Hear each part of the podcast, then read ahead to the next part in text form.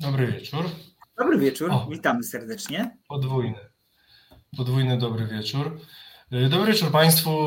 Y, witamy w audycji Miejsca Nienumerowane na kanale Reset Obywatelski. Ja nazywam się Piotr Kurczewski, a po mojej prawej stronie, o, teraz się udało. Maciej Tomaszewski, witamy serdecznie. Dzisiaj jesteśmy znowu rozdzieleni i dzisiaj dzielą nas złe kilometry, nawet nie odległość dzielnicy, a odległość całej Polski. Piotr w Warszawie, ja e, w no na Pomorzu Zachodnim jestem, w związku z czym po raz pierwszy audycja miejsca nienumerowane, e, już zupełnie online i zupełnie na dystans. Tak, no ale nadajemy z całej Polski, jakby Państwo też jesteście gośćmi z całej Polski, z tego co wiem też z kilku miejsc poza Polską, z całego świata, więc czemu my musimy nadawać z jednego miejsca? Nie ma takich ograniczeń. Dokładnie. Dokładnie. Nadajemy skąd chcemy. Tak jest. To jest odcinek numer 11. Tak, ostatni w tym roku, ale to jest fantastyczne, tak. że już tak 11 audycji nam upłynęło. To jest coś niezwykłego.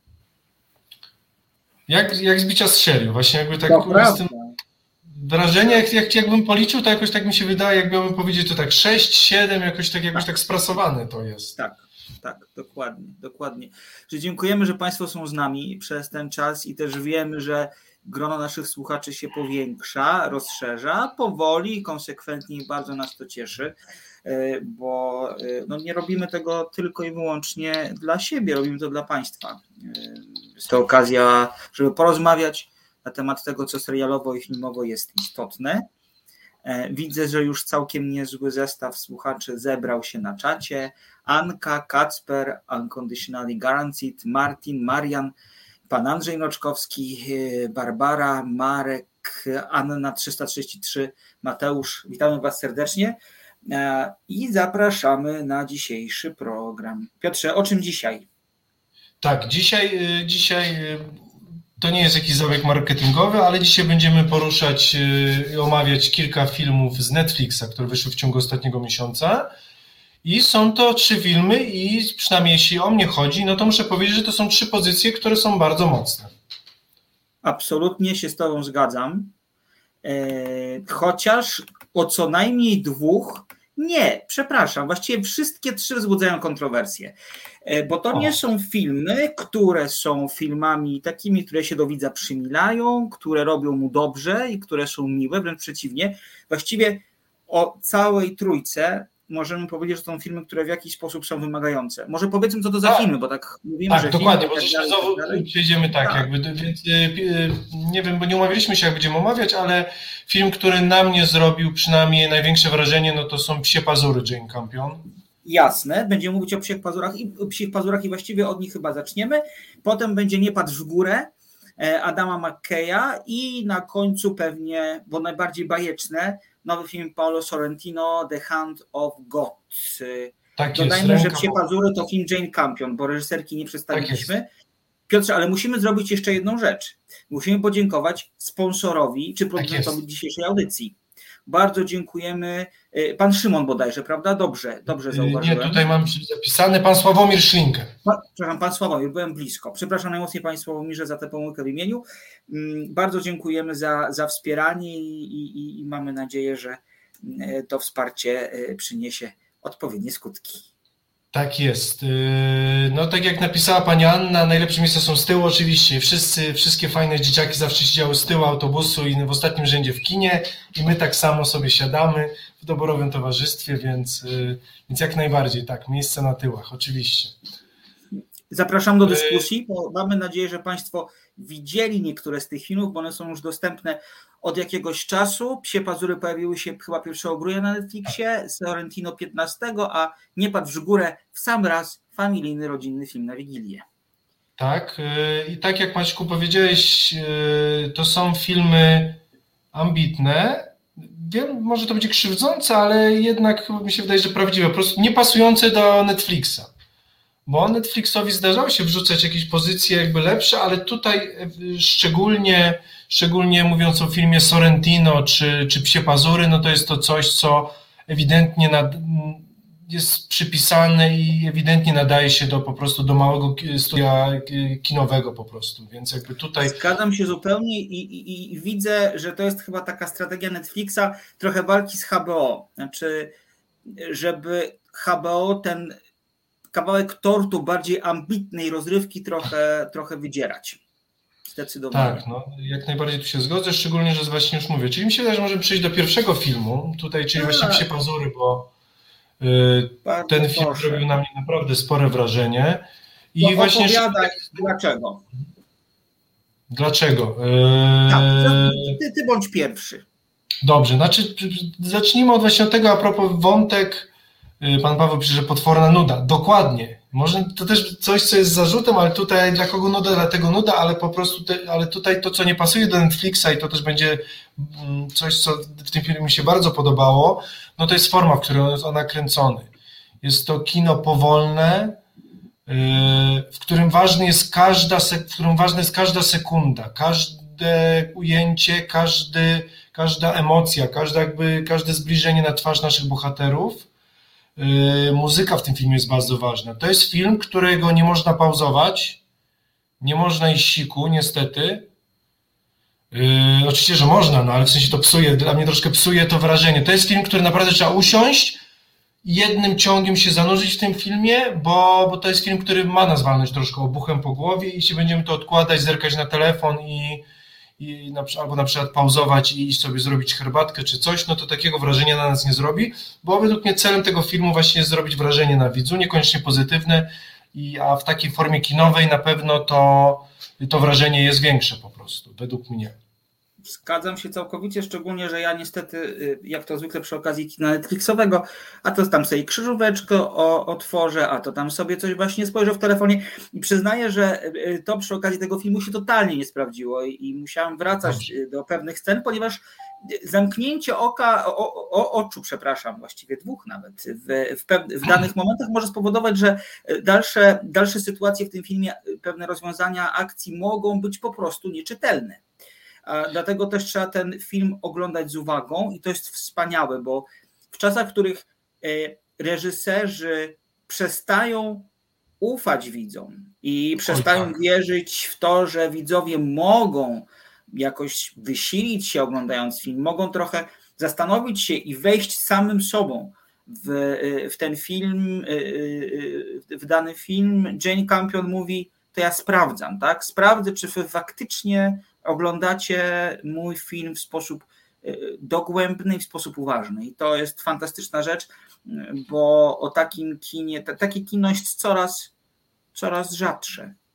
Tak, to tutaj zanim jakby y, mam, sądzę, że to bardzo ładnie nam trochę streścisz, to yy, bo ty to zawsze ciekawie robisz, ja zawsze bardzo lubię słuchać ciebie, jak to, to recenzujesz tą pierwszą yy, tak, tą pierwszą część, to właśnie, żeby, żebyśmy jeszcze zamk- zamknęli ten wątek, to, yy, to co w tym filmie jest ciekawe, to jest to, że a propos powiedzieć tego właśnie, że reżyserzy właśnie nie wychowują widza właśnie i, i troszkę tak jakby jestem zniesmaczony po Wiedźminie drugim, kiedy Bagiński powiedział wprost, że jakby, że młody widz nie potrzebuje fabuły O, i tak, tak. można traktować go z góry trochę jak debila, to tak w, w, w, w dopowiedzeniu, oczywiście on to powiedział wprost, większość osób tego nie mówi wprost, ale tak uważa i tak robi filmy po prostu, Tak. że trzeba wyłożyć łapatologicznie yy, i zakładać, że, że po prostu widz jest głupi.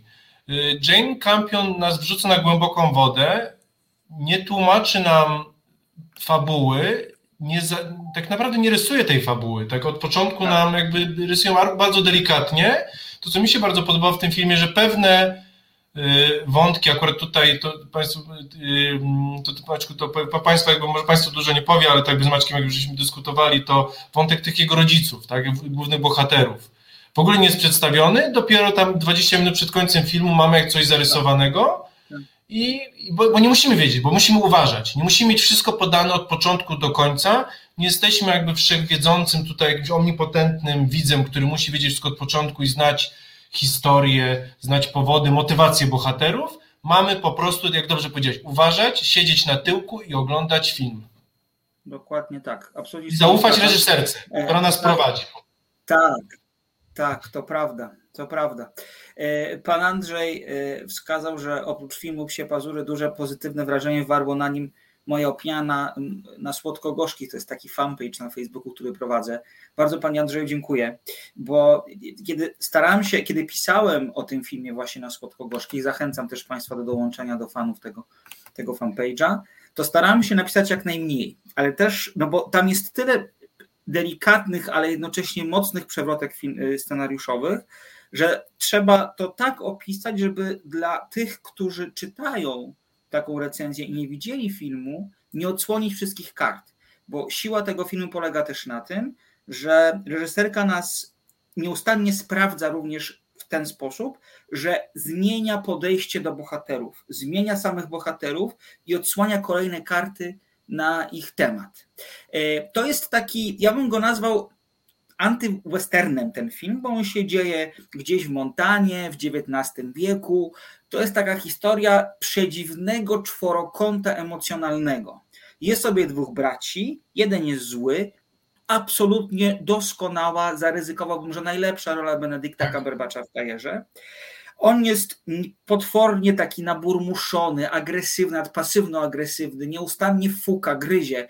Jest takim mężczyzną z krwi i kości, tak jak sobie wyobrażamy kowboja, to to jest właśnie taki kowboj, który nie daje sobie dmuchać w kaszę i kiedy ktoś mu zajdzie za skórę albo ktoś nie wpisze się w jego obraz, takiego, mm, szczególnie tu mówię o bohaterach męskich w tym, w tym filmie, takiego mężczyzny, który rozwiązuje problemy siłą, to on jest w stanie taką osobę zrównać z ziemią bez mrugnięcia okiem. Więc jest brat grany przez Benedicta Cumberbatcha, jest drugi brat grany przez Jesse'ego Plemonsa, fantastyczny aktor, który świetnie się rozwija. Jego brat jest, jego bohater jest bardziej spokojny, bardziej wyważony, bardziej emocjonalny i taki wrażliwy. Bez przesady oczywiście, ale mimo mhm. wszystko między tymi braćmi jest jakaś taka dziwna, nie do końca jasna walka o coś. Tam jest właśnie ciągłe przeciąganie linii. I w tym układzie pojawia się właścicielka kantyny, grana również fantastycznie przez Kirsten Dunst. E, w tej e, bohaterce, wdowie, e, zakochuje się postać Jesse'ego Plemonsa, a sama kobieta ma syna. Syn jakby to powiedziała moja babcia, to jest taki chłopak lat 20 o, o dość miękkich gestach, a y, studiuje medycynę. Mm, jest wycofany, taki spokojny, trochę nieśmiały, taki bardzo niejasny, tak bym określił. Niepasujący do tamtej. Nie, do, nie, nie tak, niepasujący zupełnie. Tak. I, i, i e, Kirsten Dunst i Jesse Plemons, a właściwie ich bohaterowie e, biorą ślub. Tak. A wprowadzają się do domu zamieszkiwanego przez braci. No do posiadłości. Posiadłości, o tak, bo trzeba powiedzieć, ci bracia są naprawdę bardzo bogaci. To widać, że tam pieniądz kapie, może nie złoto, bo to nie te czasy, ale widać, że tam się bardzo, bardzo, bardzo dużo, y, dużo finansowo dobrego dzieje. No i w tym momencie rozpoczyna się coś, co bym nazwał zupełną dekonstrukcją tych postaci. W tym momencie Właściwie każda z tych postaci skręca w zupełnie inną stronę, niż byśmy sobie, niż byśmy sobie to, to, to, to, y, wyobrażali. I film w tym momencie, mam takie wrażenie, z filmu, który mówi trochę o realiach tamtych czasów, skręca w taką opowieść o gorsecie epoki, który powoduje, że te postacie są niezwykle, jakby to powiedzieć, tak niejasne, nieczytelne i one są niezwykle w tym gorsecie epoki się, się duszą. Mhm. A, a relacje, które między nimi są, muszą ulec przewor, przewartościowaniu. O każdej z tych postaci dowiemy się znacznie więcej tak. i znacznie mocniej niż nam tylko się to wydaje. I to jest absolutnie fantastyczne, y, dlatego że Kampion, tu musimy to podkreślić, y, to jest jej film y, który nakręciła 12 lat po poprzednim. Miała dużą przerwę filmową. I Kampion każe nam nieustannie zmieniać nasze myślenie o tych postaciach. Bawi się z nami psychologicznie fantastycznie, a, a, a sam film staje się no, potwornie smutną, taką dojmującą opowieścią, dramatem rodzinnym. No właśnie o tym, że zdarza nam się być w zupełnie innym miejscu niż byśmy chcieli być. O, tak, tak to się niedopasowaniu, nie, nie no i tutaj powiedzmy no, wielkie wrażenie robią, robią, robi natura, czyli tło właśnie. Mamy tutaj jakby taki klimat wręcz jakby no, kosmiczny, czyli mamy wielkie przestrzenie bez drzew, pustą prerię, z wielkim domem. To jest niesamowite, jak Państwo zobaczycie, no to jest trzypiętrowa wielka posiadłość, ale drewniana. Więc nie mamy takiego małego rancha, właśnie wyobrażamy sobie z westernów, mały domek, obok zagroda z bydłem, nie mam tutaj wielką posiadłość yy, na takim księżycowym klimacie, więc jakby tutaj to, to robi niesamowite wrażenie. Tak. Dodatkowo z tą wspaniałą muzyką, która właśnie jakby podąża z nami. Robi to piorunujące wrażenie, ale to co powie, jakby ja tutaj zwrócę uwagę, ty mówisz o tym konflikcie braci, to bardzo mnie to jakby, bardzo mnie to, yy, ten wątek mnie jakby bardzo ciekawi, ja, ja na nim się też bardzo skupiłem i to, co u mnie, no, o czym ten film według mnie też opowiada, w jakiej części właśnie, bo to mi bardzo dużo się zmienia i to też fajnie pokazuje, że ponieważ my jako ludzie zmieniamy swoje emocje, nasze emocje są różne cały czas i to, że na kogoś się gniewamy albo kogoś nienawidzimy, to w ciągu pół roku możemy go przestać nienawidzieć albo zacząć nienawidzieć go z innych powodów, czy inaczej go nienawidzieć. I ta nienawiść też jest płynna. I może właśnie, nie, może nie to, że wróćmy, nie, może nie, że przestajemy nienawidzić, ale że mimo, że darzymy kogoś nienawiścią, to ta nienawiść nie jest płynna, ona też się zmienia, ona ma różne warianty. I to właśnie Jane super pokazuje. Dla mnie to jest tak troszkę tak jakby w tle ten jest wątek właśnie między konfliktu między braćmi. Benedict Cumberbatch, który tutaj y, przedstawia tą przeszłość, tą dzikość, tą naturę. On jest taki dziki, zobacz właśnie, to przez to, że on się tak, tutaj się nie myje, tak? To jest takie symboliczne, on się myje w rzece, nie w domu. Y, jest, I on cały czas zachęca tego brata. Pamiętasz jak było, pamiętasz jak było, jak jeździliśmy, a brat jest, a brat ma auto, jest dwudziestowieczny, tamten jest dziewiętnastowieczny. Mam tutaj tak. świat, którego znamy, jeśli mówię, jeśli znamy troszkę o historii, wiemy, że no, Dziki Zachód to nie było 100 lat, to był tam dekada, dwie dekady, to tyle trwał Dziki Zachód tak naprawdę, ten, który znamy z filmów. To był bardzo mhm. y, okres, który skończył się po prostu y, z prowadzeniem kolei właśnie i automobilem. I w ten sposób już jakby Dziki Zachód, który my znamy, ten właśnie niekontrolowany dziki taki, y, odszedł już do lamusa, więc to, to było 20 dekad, które zostało zmitologizowane strasznie przed przez, przez jakby no, tutaj branżę filmową, kulturę i tutaj mamy trochę dekonstrukcję tego, czyli mamy właśnie brata, który jest w XIX wieku jest kowbojem i mamy biznesmena w XX wieku, ranchera. Kowboj i rancher. To jest I oni świetna nie, uwaga nie, nie mogą do tak. siebie już pasować. To, jest, to się musi skończyć tragedią. I to wiemy od początku, tu Państwo nie będziemy wiesz, zdarzać, w tym filmie tragedia wisi od początku ale nie mów dlaczego i nie mów skąd, dlatego że nie, nie, ja nie, nie powiem, ale... Tak, bo, nie wiem, czy ty masz tak samo teraz, ale ja nieustannie, jak, jak ja miałem ten swój taki długi wywód przed chwilką, to gryzłem się w mhm. język, bo nie chciałem powiedzieć zbyt dużo, bo tak sobie myślę trochę, że o tym opowiadamy, to to się wydaje takim typowym filmem o jakimś konflikcie rodzinnym, tak jak to napisał słuchacz Unconditionally Guaranteed, figura stara jak świat, zdecydowanie, tylko że Piotr powiedział, że bohater Cumberbatcha jest zakorzeniony w latach w XIX wieku, tylko że e, on nie jest tam tylko zakorzeniony dlatego, e, że jest takim chłopem. Nie, takim, nie. nie. on ma powód, ale nie możemy powiedzieć, jaki powód absolutnie. Proszę my trochę nie wiemy, jaki ma powód, tak naprawdę. Ale w pewnym momencie się dowiadujemy. No, trochę I, tak, no właśnie to, tak. no okej. Okay. Ale to tak. też jest ciekawe właśnie to, co Państwu, to możemy akurat powiedzieć, bo to Państwo według mnie zachęcia, nie zdradzi, to jest to, że tych dwóch braci, oni nie są stamtąd, oni porzucili ten cywilizowany świat i wybrali życie w, dzi w dzikości. Tak. Benedict Cumberbatch nie jest dzikim kowbojem, tylko jest chłopakiem, który kończył Ivy League, ma trzy fakultety, włada płynnie starożytną Greką i do tego jest hamem kowbojem, co jeszcze za jakby tutaj podkręca. Tak, Okej, okay. Okej, okay, absolutnie się tak. To jest, to jest, bardzo, to jest bardzo, bardzo trafna diagnoza i, i, i bardzo, bardzo dobre skojarzenie. E, co można powiedzieć więcej? To jest film, ja się zgadzam ze słuchaczem Pawłem, to jest film, który jest nudny, bo on jest nudny. Tak. W sensie tam akcja idzie bardzo powoli. Przez pierwsze pół godziny de facto nie, nic się nie dzieje. Obserwujemy te postaci, które wykonują jakieś rutynowe czynności, ale to też buduje cały świat i nasze myślenie o, o, o, tych, o, tych, o tych bohaterach. Pojawiła się, pojawiło się takie skojarzenie na czacie z filmem. Yy, Mm, z filmem Paula Thomasa Andersona. Jego nowy film wchodzi do kin pojutrze, to tylko taka mała gwiazdka. Z jego filmem Aż poleje się krew, którego ja nie znoszę, bo on mnie uwiera, ale to jest doskonały film. I ja bym powiedział, że te skojarzenia nie są, nie są takie nieprawdziwe. W sensie tam jest coś podobnego wprowadzają narracji, w tym, że bardzo dużo w obu filmach dzieje się między, między gestami, między słowami. Nie wiem, czy zauważyłeś, że Psie Pazury są niezwykle zmysłowym filmem. Pomimo takiej szorstkości, szczególnie bohatera Cumberbatcha i później szorstkości chłopaka, syna Kirsten Dunst, mhm. to ten film jest taki, taki, taki właśnie zmysłowy. On tak trochę utula w taki niepokoją, niepokojący sposób. I to też jest fantastyczne, bo to jest film w pewnym sensie również o cielesności. Jest, jak najbardziej. Tam zmysły są bardzo ważne. Dotyk, zapach, tam właśnie wszystkiego się też mówię, no to jest to jakby to bardzo pokazuje też tą pracę fizyczną właśnie, jakby tam to, to wszystko jest namacalne, takie jakby bardzo widoczne. Tutaj e, e, Conditional Guarantee napisał, jest to konflikt w postępie jak konflikt pasterza z rolnikiem, znany z pewnej książki. Oj tak, no tutaj jakby e, ewidentnie, tutaj można powiedzieć, tutaj jest bardzo z czasem starotestamentowo. Tutaj spokojnie to mogłoby się dziać w Palestynie, czy tam te kilka wieków przed naszą erą. Spokojnie.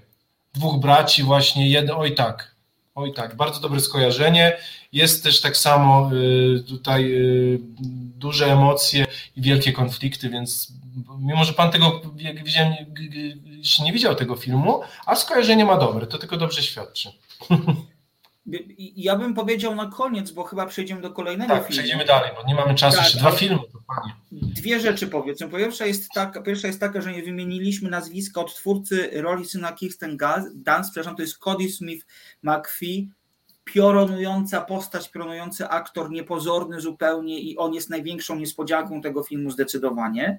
To jest raz. A po drugie, to gdzieś już na naszym czasie padło, to jest absolutny pewniak, jeżeli chodzi o Oscary, jeżeli chodzi o wszystkie nagrody, które teraz będą wręczane na przełomie, na przełomie roku. E, wiemy, że do Złotych Globów, no owianych taką nie najlepszą sławą ostatnio, ale jednak wspomnijmy o nich, e, ten film zarobił chyba sześć nominacji z tego co pamiętam, w związku z czym e, myślę sobie, że będziemy o tym filmie mówić jeszcze parokrotnie wtedy, kiedy chociażby będziemy omawiać nominacje do Oscarów, które już za jakiś czas zostaną ogłoszone. Zresztą właściwie każdy film, o którym dzisiaj mówimy, Oscarowym jest, bo tak. e, Don't Look Up, czy Nie patrz w górę, Adama McKeya, wiemy też, że zarobił parę nominacji do Złotych Globów, więc przy Oscarach też pewnie należy się go spodziewać. Cztery nominacje. Patrzę teraz właśnie cztery nominacje do Złotych Globów.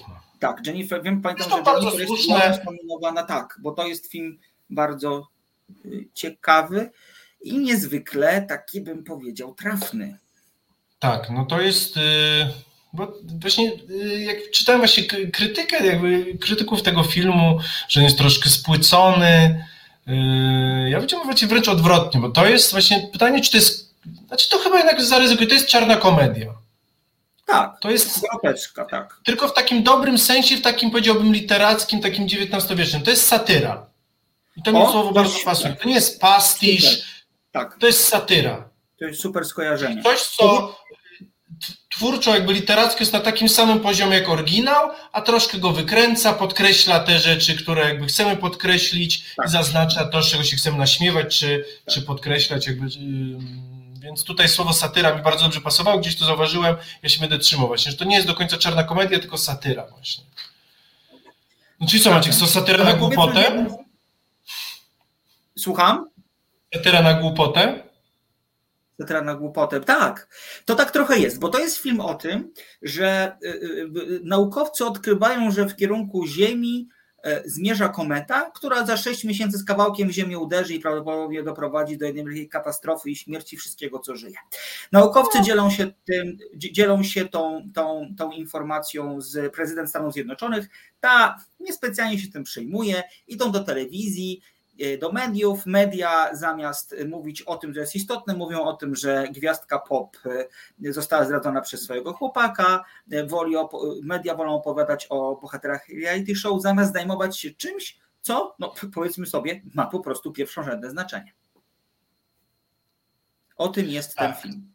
Tak, no yy, tak, więc tutaj jeszcze jak powiedziałeś, no, yy, osią tego filmu jest to, że ta kometa na pewno uderzy w Ziemię. To tutaj naukowcy są tego pewni a mimo tego świat nie bardzo chce, chce, w to wierzyć, więc y, jest to satyra po pierwsze na, na media, które, no, które w dzisiejszych czasach jakby no są, szczególnie te mainstreamowe, jakby straciły bardzo często, tracą swoją, swoją misję, swój sens, yy, skupiają się na rzeczach błahych, y, no, pogonie, pogonienie sensacji, clickbaitowość, no, papka, no, same takie nieprzyjemne rzeczy. I tutaj niestety i w obliczu katastrofy jakby te media jakby nie są w stanie odwrócić się od tej swojej takiej negatywnej strony, tej takiej mm, popkulturowej. I to jest, tak. pierwsza, to jest pierwsza gałąź tego filmu, y, satyra na media, no i, no i z drugiej strony na pewno satyra na, na politykę, no, która, no która y, tak bo mamy tutaj, drodzy Państwo, mamy tutaj Meryl Streep w roli, no umówmy się, no damskiej wersji Donalda Trumpa po prostu. Trumpa, tak, zdecydowanie. Tak. Jak ona wyszła w tej czapce w pewnym momencie, to tylko starałem się wypatrzeć, co tam jest napisane. Czy tam jest na przykład tak. napisane Make America Great Again. Nie, nie, nie dowidziałem. Nie, tam jest jej hasło, jakiś tak. bardzo podobny. Jest to, tak, dzięki tak. Bogu jest to bardzo, znaczy bardzo, no jest to w miarę subtelne, jest to niska kalka jeden do jednego, ale właśnie Meryl Streep jako populistka bezideowa całkowicie na, na pasku wielkich korporacji. Tutaj yy, nie, nie pamiętam, tak. jak nazywała się ta korporacja. Yy, na B. Bisz? Bisz, Basz, Bisz, coś takiego. Ba, basz. No basz. basz. Znaczy, gener, no tak. generalnie tak. jest tak, generalnie postać Meryl Streep jest postacią, która nie przy, jakby, no, wydaje mi się, że kiedy przychodzi do ciebie poważny naukowiec mówi, wiesz stara, za sześć miesięcy to Ziemia nie będzie już istniała, to się przyjmujesz. Ona zaczyna, kalkulować, co zrobić z tą informacją, czy ona jej przysporzy w obliczu reelekcji, która za chwilę ma nastąpić. E, właściwie wyborów, czy przysporzy jej to zwolenników, przeciwników, jak to wpłynie na głosy wyborców, szczególnie, że w tle jest afera z, nomino, z nominatem do Sądu Najwyższego, który okazał się być do gwiazdorem porno tak naprawdę w tle, więc kolejne jakieś takie puszczenie oka do, do, do widzenia, nagromadzenie bardzo, bardzo dziwnych, bardzo dziwnych sytuacji. Zwróćcie uwagę, że kiedy na przykład ci naukowcy idą do poważnego tytułu prasowego i mówią, co tak naprawdę za chwilę się zadzieje i jakie to będzie miało konsekwencje dla, dla, dla tak, dla, dla, dla ludzkości, no to tak naprawdę y, gazeta przestaje być tym tematem zainteresowana, kiedy się okazuje, że ten temat się po prostu nie klika. Tak. Tak, tam są takie, też oczywiście jest, jest takie odniesienie jest w mediach właśnie do, kolejny, bo, bo w pewnym momencie... przyczynek do tego, żeby traktować właśnie ten film jako bardzo mocny y, komentarz dla, do tego, co dzieje się y, dookoła. No to, co się dzieje w tym studio telewizyjnym. E, które e, w programie, to jest chyba śniadaniowy taki program, postać Kate Blanchett ewidentnie ewidentnie inspirowana przez prezenterki z Fox Newsa. Tak. E,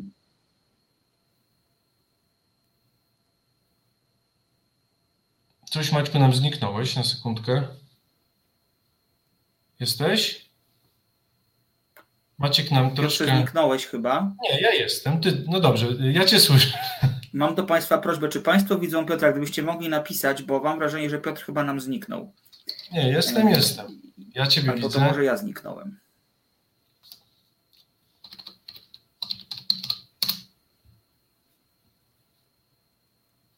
Halo, halo. Nie, nie chcę Maćkowi wchodzić w słowo, a na chwilę nam zniknął, zaraz się z Maćkiem spróbujemy. Coś, bo Maciek jest jednak y, poza Warszawą, więc na pewno tutaj Zaraz, e, zaraz, zaraz, zaraz wrócimy. E, tak, pan, e, pan Marek ewidentnie napisał satyra na Trump z odniesieniem wyraźnym do pandemii. No oczywiście, no bo to jest film jakby, który jawnie jakby czerpie z, ze współczesnych wydarzeń, więc tutaj jakby to nawet twórcy nie, nie silą się na to, żeby udawać, że nie śmieją się z, z tego, co się dzieje dzisiaj. Ewidentnie w tym filmie media nie, nie domagają, ale też nie domaga polityka.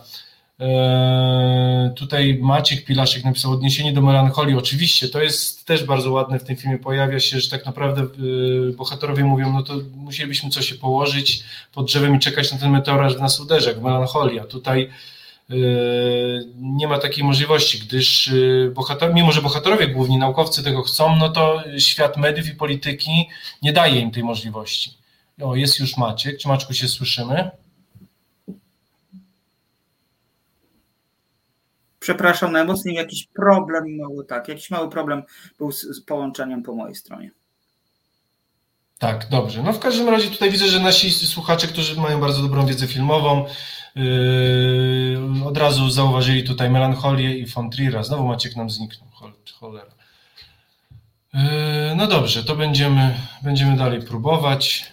bo widzę, że w tym jest największy problem, ale to na pewno sobie z tym zaraz poradzimy. No więc tutaj mamy właśnie, mamy film, yy, który yy, jest w sumie, im ten film dużo oglądamy, tym według mnie bardziej, nie wiem czy Państwo widzicie, on bardziej troszkę jest gorzki po prostu, bo pokazuje, że jednak, że jeśli chce się zostać w tym mainstreamie, no to trzeba jednak przyjąć jego, przyjąć jego zasady gry i tutaj chcąc pozostać i chcąc załatwić jakby no swoje interesy, tutaj tych interesem no, tych naszych naukowców jest przekażenie prawdy, no to trzeba niestety yy, pójść na bardzo mocne kompromisy i nie da się ubabrać niestety. Ta polityka jest całkowicie pozbawiona jakiejkolwiek idei, jakiejkolwiek wartości. Yy, liczy się tylko zysk i to w znaczeniu takim politycznym, ale też w znaczeniu, tak, w znaczeniu takim yy, bezpośrednim, bo tu Państwu nie będziemy zdarzać, zdradzać fabuły, ale no, że to, to jest życie, więc jakby tutaj nasi słuchacze dobrze powiedzieli, że odniesienie do pandemii i do, i do tutaj też do współczesnych wielkich, wielkich konglomeratów biznesów, no tutaj w momencie, kiedy okazuje się, że na meteorze jeszcze można zarobić, no to, y, to, że tak powiem, no już tutaj jakby karawana rozpędza się do pełnej prędkości i już ten jakby ten dans macabre w stronę jakby śmierci, no tutaj już idzie pełną parą i tutaj już jest jazda bez trzymanki. No i tutaj w momencie pojawia się taki, no tak, taki ten imperatyw moralności właśnie, że na ile możemy, my, my jesteśmy za sami, sami za siebie odpowiedzialni, to my musimy tutaj powiedzieć stop, jakby ja już więcej się nie bawię, no bo, bo świat jakby, no tutaj dzisiejszy świat nam tego nie zapewni i, i, i spowoduje to, no, że, że będziemy musieli się, że z tym, z tym gigantem nie wygramy po witam Państwa ponownie, udało mi się wrócić. Y, Piotrze, czy Ty mnie słyszysz, powiedz? Tak, ja Cię słyszę. Świetnie. Państwo Cię też słyszą. Bardzo, bardzo się cieszę, dlatego że musiałem, musiałem się przepiąć na komórkę, bo niestety coś internet w e, laptopie szwankował. Nie wiem, czy powiedziałeś o dwóch rzeczach. Jeżeli powiedziałeś, to oczywiście mów stop, to, to, co dla mnie w tym filmie było najbardziej uderzające, to było to, że tak naprawdę transfer władzy w ogóle wyszedł poza politykę. To biznes rządzi światem. Tak.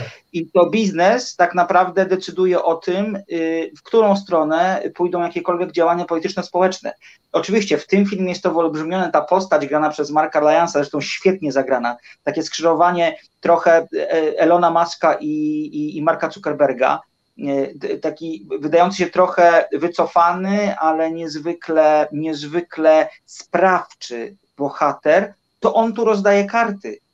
E, prezydent Stanów Zjednoczonych nie idzie do naukowców z prośbą o wyjaśnienie sytuacji, to nie im powierza wyjaśnienie sytuacji, a biznesowi. No coś przedziwnego. I, i tak, to jakby...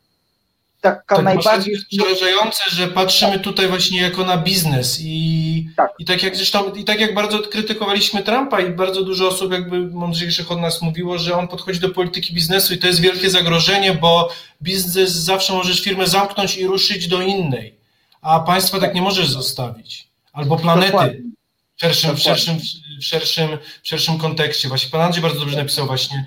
I tutaj też katastrofa klimatyczna powoduje, bo tutaj politycy biorą odpowiedzialność tylko za, albo za jedną kadencję, albo tylko za swoją firmę. Kiedy zaczyna się tak. wszystko walić, oni wsiadają w swoją bogatą kapsułę, która ich tam ma wywieźć.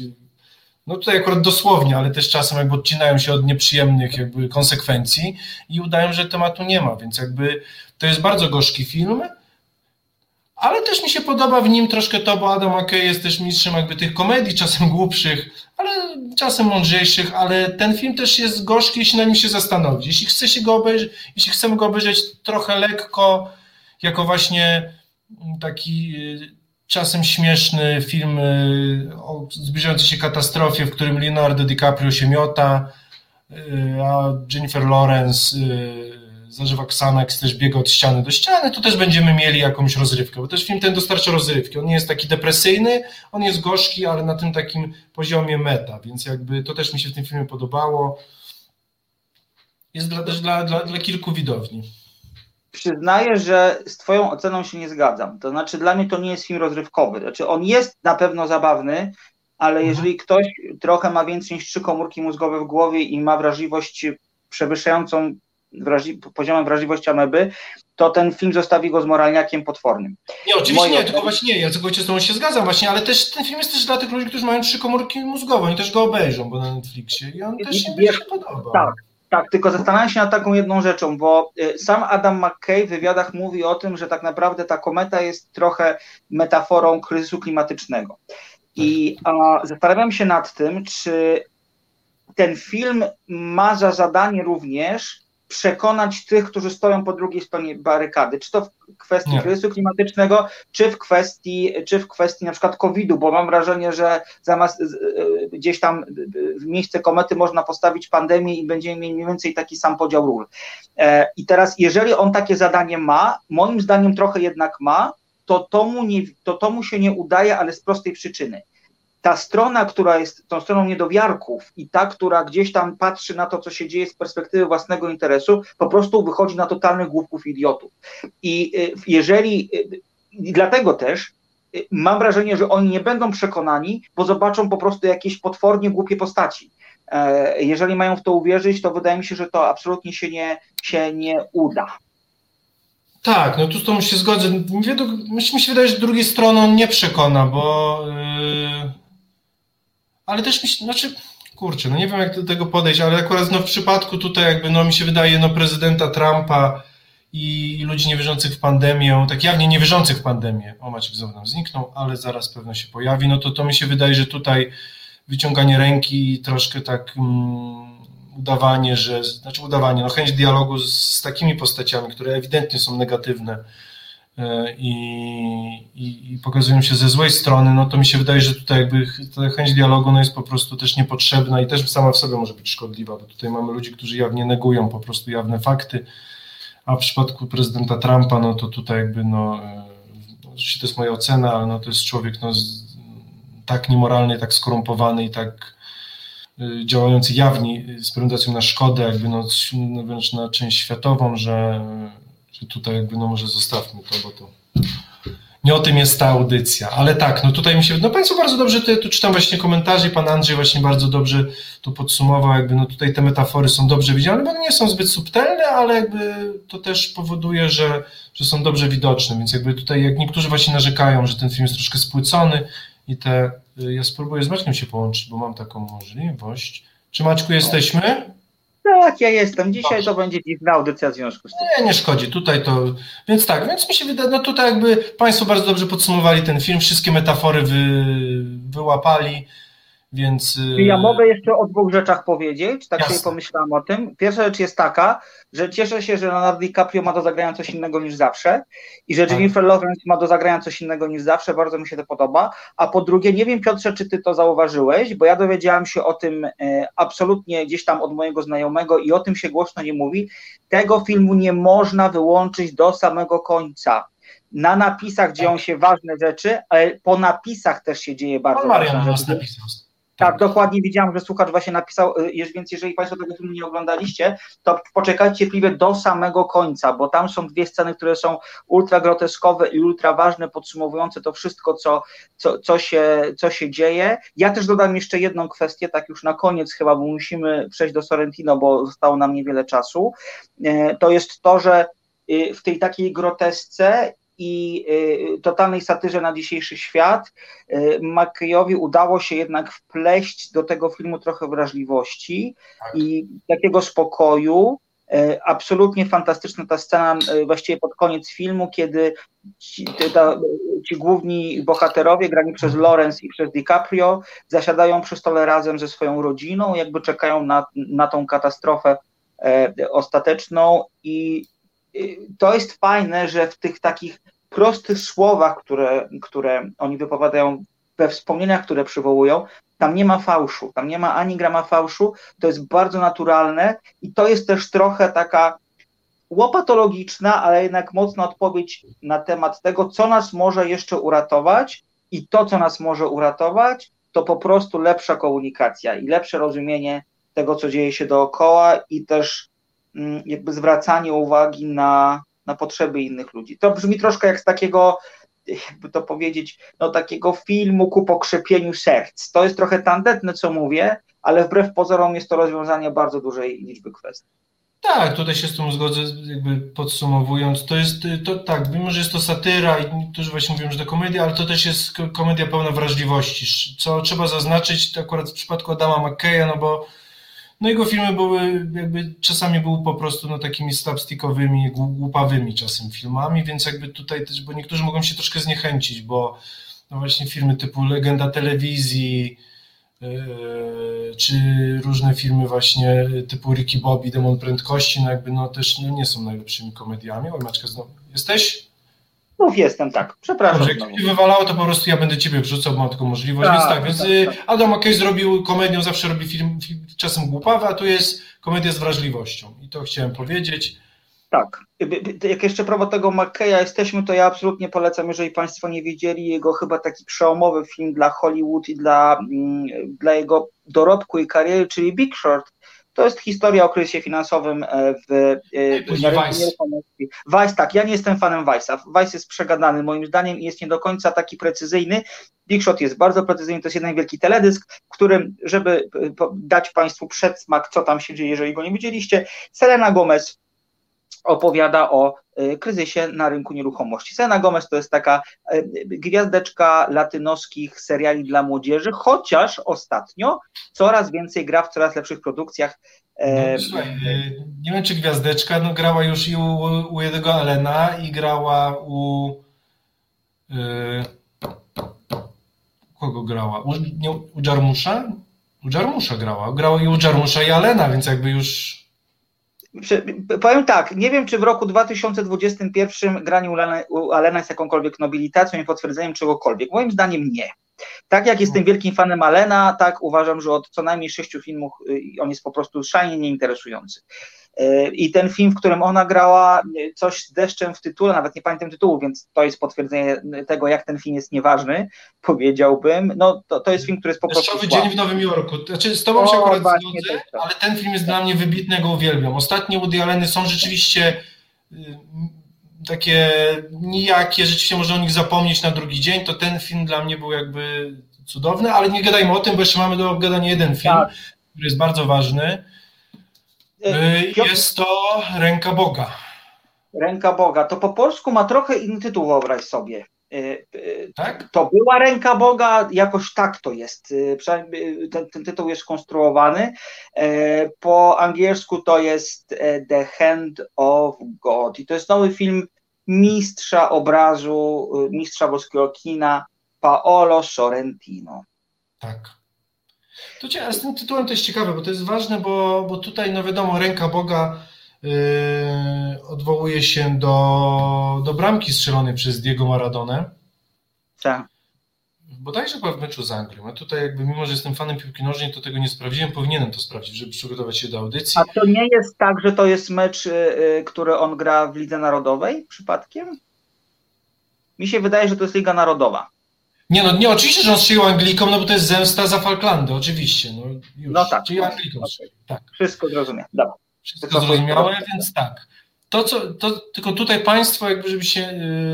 Yy, ten, to jest, nie jest film o Diego Maradonie, nie jest o piłce nożnej. Jeśli ktoś nie lubi piłki nożnej, to proszę się nie bać. Piłka nożna jest bardzo w tle, jest bardzo symboliczna, bo to nie jest film o piłce nożnej, to jest film o przyszłości, o młodości. To jest film szalenie autobiograficzny. To znaczy, sam Sorrentino powiedział w wywiadzie, że on właściwie od kiedy tylko zaczął kręcić filmy, a dzięki temu filmu, dzięki y, The Hand of God rozumiemy, czemu on film zaczął kręcić, y, czuł taką potrzebę rozprawiania się ze swoją młodością, taką młodością potwornie słodko-gorzką i to potwornie używam y, z, absolutnym, z absolutną pełną świadomością całej sytuacji, bo mm, to jest taki film, w którym Sorrentino wraca do czasów nastoletniego wieku, kiedy to właśnie mieszkał w Neapolu, miał taką typową włoską, dużą rodzinę, w której wszyscy się kłócą, w której wszyscy się bawią, w której ktoś jest naburmuszony, wszystko jest głośne. Matka, absolutnie fantastyczna postać, robi pranki swoim sąsiadom. Mój ulubiony z tego filmu to jest tak, wkręca sąsiadkę, że dzwonił do nich y, ważny reżyser i ona będzie grała w, e, w, w filmie główną rolę u tego reżysera, nie pamiętam, czy to był Fejni czy Zefirelli. Zefirelli, że dzwoni wręcz Zefirelli, będzie grała Marię Callas, to nie byle A, Marię Callas, tak, faktycznie, Marię Callas, dokładnie, w ogóle cudowna scena. E, do tego jest oczywiście jakaś taka y, y, seksualnie wyzwolona ciotka w tle, też cudowna, przepiękna postać tej ciotki, tej Patrycji, zresztą bardzo smutna. E, no, no, no, i właściwie poznajemy ten kosmos tego, co było i czego nie było tak naprawdę, bo e, to, co mi się wydaje w tym filmie jest istotne, to jest to, że Sorrentino dekonstruuje przeszłość, ale robi to trochę po omacku, w tym sensie, że być może te zdarzenia, które tam miały miejsce, niekoniecznie musiały się wydarzyć. To jest może tylko jakieś jego wyobrażenie o tym, co, co, co zapamiętał, o, o, o sile pamięci, też o sile niepamięci.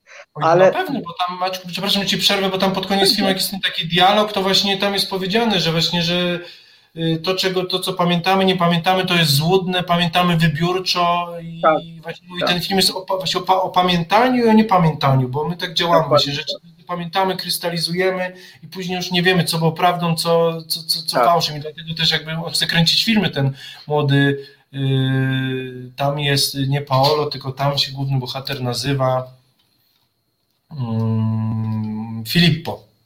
Filippo, tak. Nie, Fabietto. Filippo to jest imię aktora. Filippo Scotti y, w roli głównej to jest jego debiut ekranowy. Zapamiętajmy to nazwisko. E, ja postawię tylko taką, otworzę nawias w tym momencie. Wtrącę trochę do wypowiedzi Piotra jedną rzecz. Ja miałem duże skojarzenia z rolą Timotego e, Chalamet w e, Call Me By Your Name, bo to jest bardzo podobnie skonstruowana postać. Y, chłopak, który dojrzewa i który, mu, który, który jest jakby postawiony przed sytuacją w jakiś sposób graniczną, albo taką, która po prostu albo go popchnie do przodu, albo go wycofa na zawsze. A, I y, y, wyobraźcie sobie Timotiego tylko pięć razy lepszego, tak bym powiedział. Więc y, świetny. I ja nie, przy całej sympatii, jaką mam do Timotiego, nie uważam, że on jest wielkim aktorem. Natomiast tak. jest bardzo sprawnym i na niego się dobrze patrzy. Y, natomiast y, y, Filippo Scotti ma w sobie jakąś znacznie większą i mocniejszą energię i zapamiętajmy to nazwisko, bo on, mam wrażenie, jest przyszłością włoskiego kina. Może też tak. europejskiego. Kto wie. To, co tutaj, znaczy to, to poza tym, że film jest autobiograficzny, drodzy Państwo, jeśli będziecie oglądać go na Netflixie, to też poza filmem też tylko to jakby nie jest po, tylko trzeba osobno znaleźć w bibliotece. Jest też ośmio, taki ośmiominutowy króciutki dokumencik, Yy, właśnie yy, ogólnie Paulo Sorrentino chodzi po Napoli, opowiada o, o swoim dzieciństwie. Co jest ciekawe, ten dom, w którym był kręcone te sceny, to jest jego dom. On w tym domu mieszkał 37 lat. To właśnie w tym dokumencie pokazuje, to, to podwórko to jest jego podwórko. Więc to jest film autobiograficzny do szpiku po prostu. Oczywiście jest troszkę zabawa z wizem, bo wiadomo, że tam jakby tutaj nie, nie, ale jakby anturaż i, i tło jest całkowicie, całkowicie prawdziwie jego, y, jego dzieciństwem. Y, to, co, no, wiesz, to, co mnie wzbudziło ciekawość, ja zastanawiałem się, jak Sorrentino sobie poradzi, no to znaczy może nie od zawsze, ale ostatnie trzy filmy jesteśmy przyzwyczajeni, no, że głównym bohaterem jest mężczyzna w kryzysie, mężczyzna starszy lub w, y, w średnim wieku, wchodzący w starość. Tu mamy no, chłopaka, który dopiero wchodzi do jest jeszcze w liceum, czyli mamy jeszcze, no mówię, no, kogoś na progu dorosłości. I dosłownie jeszcze, no bo tutaj w tym filmie ta przechodzenie z dzieciństwa w dorosłość jest bardzo dosłowne, bardzo takie brutalne i, i namacalne, tak. ale też no, fizycznie i też mentalnie. Mam jeszcze trochę dziecko po prostu. Mam jeszcze to chłopca, który musi stać się mężczyzną. Ja zastanawiam, jak się Sorrentino, jak Sorrentino sobie z tym poradzi. No i poradził sobie poradził sobie. Ten film jest, y, ten film jest, ten film jest naprawdę dobry. E, to, co mi się podobało, że bo w niektórych filmach Sorrentino ta metafizyczność i ta symbolika czasem jest bardzo natarczywa, jakby to czasami w, w niektórych filmach wychodziło, że te symbole ci tak wchodzą i nie wiem, czy Państwo pamiętacie jakby Matkę Boską chodzącą tam, czołgającą się po schodach bazyliki i flamingi.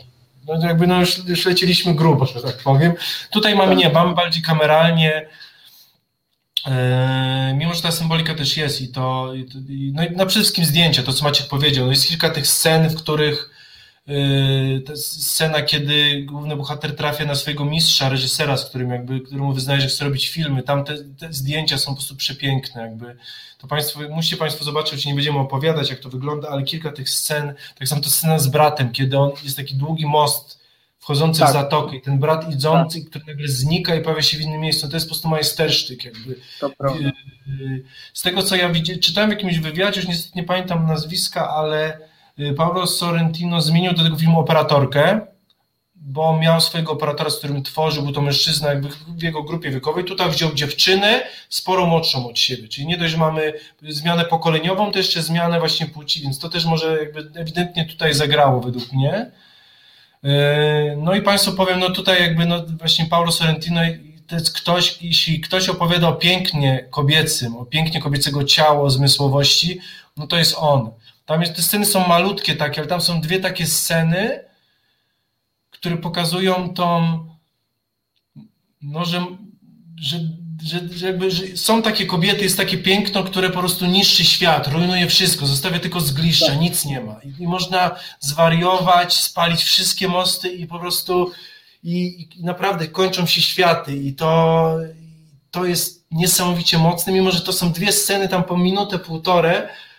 To są takie sceny, że no mówię, że chwytają za serce, za oko, jakby tutaj no, w taką kwintesencję właśnie tej kobiecości, jak on pokazuje piękną kobietę i one są tak piękne w taki cudowny sposób, taki naturalny, to jest w ogóle obrazowo, no to jest, y, to jest, to jest arcydzieło, kilka tych scen. Mimo, że ten film nie jest yy, też właśnie arcydziełem takim wizualnym w całości, bo on jest bardzo też kameralny i pewne sceny są takie zwykłe, skromne, ciche, tak jak powiedziałeś, takie rodzinne, bo tam też kilka jest jakby tych anegdotów rodzinnych ewidentnie widzę zaczerpniętych właśnie z jego, tak. z jego historii, więc tam też nie ma tych też fajerwerków czasem jakby dla Sorrentino, y, które, które, które znamy jakby z niego, jakby tutaj, ale kilka tych scen tam jest, jest cudownych. Jeśli ktoś z Państwa lubi Sorrentino, to bardzo polecamy. Y, mogę, jest... mogę, mogę Ci przerwać Jasne. w tym momencie. Tak, tak, tak, za długo mówię, tak. Nie, nie dlatego ci przerywam. Właśnie ze zdaniem, jeżeli ktoś lubi Sorrentino, to polecamy, ja bym uważał, dlatego że znam parę osób, które Sorrentino uwielbiają, a tego filmu nie znoszą, ale robią to z tego, znaczy mają takie emocje z tego właśnie powodu, o którym powiedziałeś ty. Że to jest film kameralny, który nie jest barokowy, który na przykład tak jak to Wielkim Pięknie, który jest nagrane, zrealizowane w ogóle na jakimś maksimum emocji i wrażliwości. Tak samo chociażby ostatni film, czyli Oni, tam się bardzo dużo dzieje. Jeżeli nie no, tam to jest... tak, to, to tutaj tego nie ma. To jest bardzo kameralny film, właśnie nie barokowy, nie rozbuchany, skupiający się na konkretnej rodzinie, na konkretnych nie. postaciach. To, i... znaczy, znaczy, w sensie rozumiem, co mówisz, ale się nie zgodzę, bo to jest trochę tak byś powiedział w muzyce, że y, Metallica musi grać same, wiesz, jakby nie, nie może zagrać ballady, nie? nie jest tak samo, się, tak, dalej Sorrentino, w sensie on nie ucieka, tak. to jest tak jak Metallica dalej jest Metallicą, kiedy y, Nothing Else Matters nagrała, że to nie był jakby no, do machania głową była to balada, tak samo tutaj. To nie jest barok, ale to jest dalej Sorrentino, więc jakby tutaj z tymi krytykami ja się nie zgodzę tutaj. Ale... Absolutnie Cię rozumiem, bo ja też się z nimi nie zgadzam. Szczególnie, że moim ulubionym filmem Sorrentino i w ogóle jednym z moich ulubionych filmów wszechczasów jest jego pierwszy taki ważny film, e, e, nazwijmy to zagraniczny, czyli wszystkie odloty Cheyena z fantastycznymi rolami Shona tak, to jest, to jest dla mnie też, to jest, e, tak. to jest mój drugi akurat ulubiony, ale to jest, to jest świetny film i to jest, tak, tak. No jeszcze nie włoski, ja... przecież no mamy tutaj jakby... No to się wszystko dzieje w Wielkiej Brytanii w no, Ameryce. Cheyena, czyli This Must Be the Place w oryginale. Zresztą ten polski tytuł jest fatalny. E, tytuł e, oryginalny to jest tytuł piosenki Talking Heads, która w tym filmie się przewija w różnych wykonaniach i jest kluczowa dla tego filmu. I dlatego też mi bardzo podobało się, e, podobał, podoba się The Hands of God, właśnie dlatego, że y, y, widzę dużo nawiązań do tamtego filmu, który jak wspomniałem wcześniej jest moim ulubionym. E, a y, wróćmy, wróćmy na chwilę na czat, bo za chwilkę musimy już kończyć. Unconditionally Guaranteed pisze, pewnie zostaną uznane za profana, ale Sorrentino mnie strasznie nudzi. Na szczęście zachęciliście mnie do obejrzenia wszystkich dziś omawianych filmów. Może się zreflektuję. Polecamy, aczkolwiek też powiedzmy sobie szczerze, że on za dużo korekt do postrzegania twórczości tego włoskiego mistrza pewnie nie wniesie. E, nie. Pan Marek Kaciński napisał, że Calling by Your Name, kolejny przykład świetnej włoskiej produkcji. Nie znoszę tego filmu bardzo, nie znoszę wręcz. E, to tylko jest moje, moje prywatne zdanie. Gdyby nie dwie ostatnie sceny, a właściwie nie dwie ostatnie sceny. Rozmowa z ojcem i scena, w którym, w którym Timothy patrzy y, w ogień, z tego co pamiętam, to ten film byłby kompletnie nieinteresujący. Ale tak chciałem taką łyżkę dziegciu włożyć tę dyskusję. Dobrze, bo czemu? Jeszcze póki, póki, zapomnę, tak, bo tutaj yy, yy, to jeszcze o czym ten film jest, no to jest jakby to jest, jak a propos wróciło, gadaliśmy o sentymentalizmie, pamiętasz, odcinek i dwa mhm. odcinki temu i to też jest film sentymentalny. To jest film, który tak. pokazuje, yy, kiedy świat był prostszy, kiedy znaliśmy się z sąsiadami, kiedy dzieciaki biegały po podwórku, tak. kiedy Yy, mówię tutaj, kiedy, kiedy wszyscy oglądają mecz Napoli, kiedy Maradona strzela bramkę, wszyscy biegają na balkon i razem się cieszą z sąsiadami tutaj.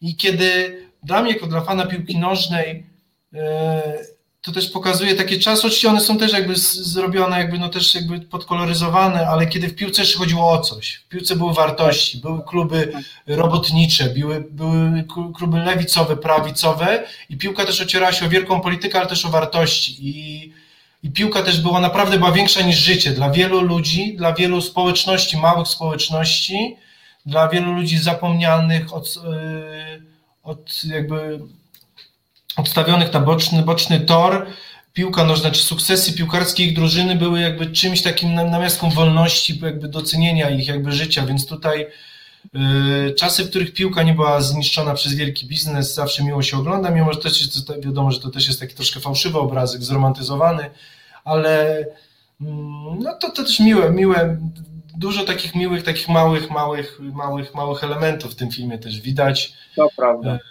to prawda. No młodość, młodość. No. Młodość. Tak jak Sorrentino właśnie mówię, tęsknię za tą młodością, tutaj ją pokazał, y, jak dla mnie tutaj mu wyszło. Tak. Zresztą pomyślałem sobie, że jego, jeden z jego, film, jego filmów nazywa się Młodość. I on stara się takie uchwycić momenty w swoim kinie. A tu ją rzeczywiście pokazał wprost, jakby nie tak. ze wspomnień, tak. tylko jakby i wyszło mu to rzeczywiście jakby świetny, świetny ten aktor, rzeczywiście masz rację, tutaj warto jak, warto się na, na tym skupić. Zresztą aktorzy zawsze u niego są świetnie tutaj grają, są bardzo dobrze dobrani, tutaj to widać. Tak. Więc drodzy Państwo, y, może ja tak po, szybko podsumuję. No, dla mnie y, z tych trzech no, największe wrażenie i na pewno do zobaczenia, jeśli musiałbym Państwu polecić jeden, no to są psie pazury. Zdecydowanie. Jeśli macie Państwo możliwość, spróbujcie zobaczyć to w kinie, bo warto. Bo tak jak nie patrz w górę, możemy zobaczyć w telewizji, nie musicie iść Państwo do kina, to mówmy wprost. Jakby, jeśli macie możliwość na Netflixie, zobaczcie na Netflixie, bo to jest film, który nie zyskuje wiele na dużym ekranie, tak jak Psie Pazury ewidentnie, yy, Sorrentino tak samo. Sorrentino tak samo, warto zobaczyć go na dużym ekranie, ale w zaciszu wieczornym yy, z herbatą na wieczór zimowy też ewidentnie się sprawdzi, szczególnie, że te Włochy są kolorowe, są ciepłe. Yy, ja tak sobie tylko pomyślałem, że kurczę, że jak dla nas teraz trochę nie, ale jak on dzieje się w latach 80., jeśli ktoś z tej Polski w latach 80. udało mu się zobaczyć Włochy, to dla mnie musiał zwariować.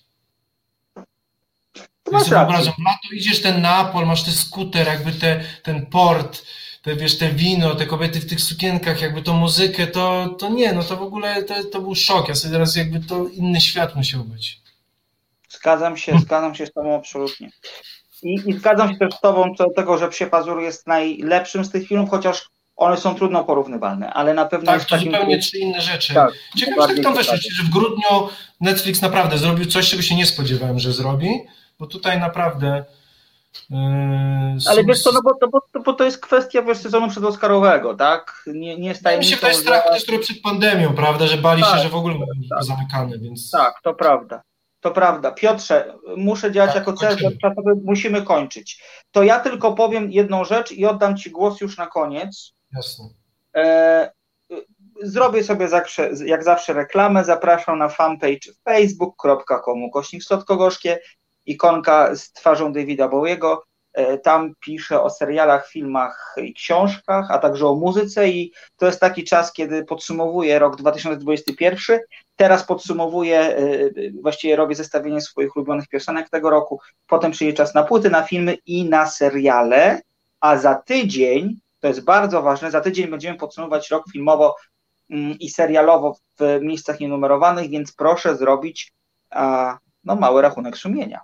Tak jest. A tak jak ty już zrobiłeś reklamę, ja na koniec zrobię jakiś taki mały taki że tak powiem, szybciutkie esej, jakiś taki freestyle emocjonalny. Także drodzy Państwo, no tak jak składaliśmy sobie życzenia w zeszłym tygodniu i mówiliśmy, jakie my mamy wrażenia tutaj jakby z Państwem naszej audycji, to ja bym też chciał podsumować trochę resetowo, bo to też jest bardzo ważne, no bo tutaj też reset też miał rok i i drodzy Państwo, to jak Reset rozwinął się przez ten rok i dalej się rozwija, jak y, tworzymy naprawdę wartościowe rzeczy w czasach, które powiedzmy sobie że są ciężkie po prostu dla mediów, dla, y, a może być jeszcze ciężej. Dlatego tym bardziej pokazuje to, szczególnie ostatnie tygodnie pokazały, jak ważne są niezależne media.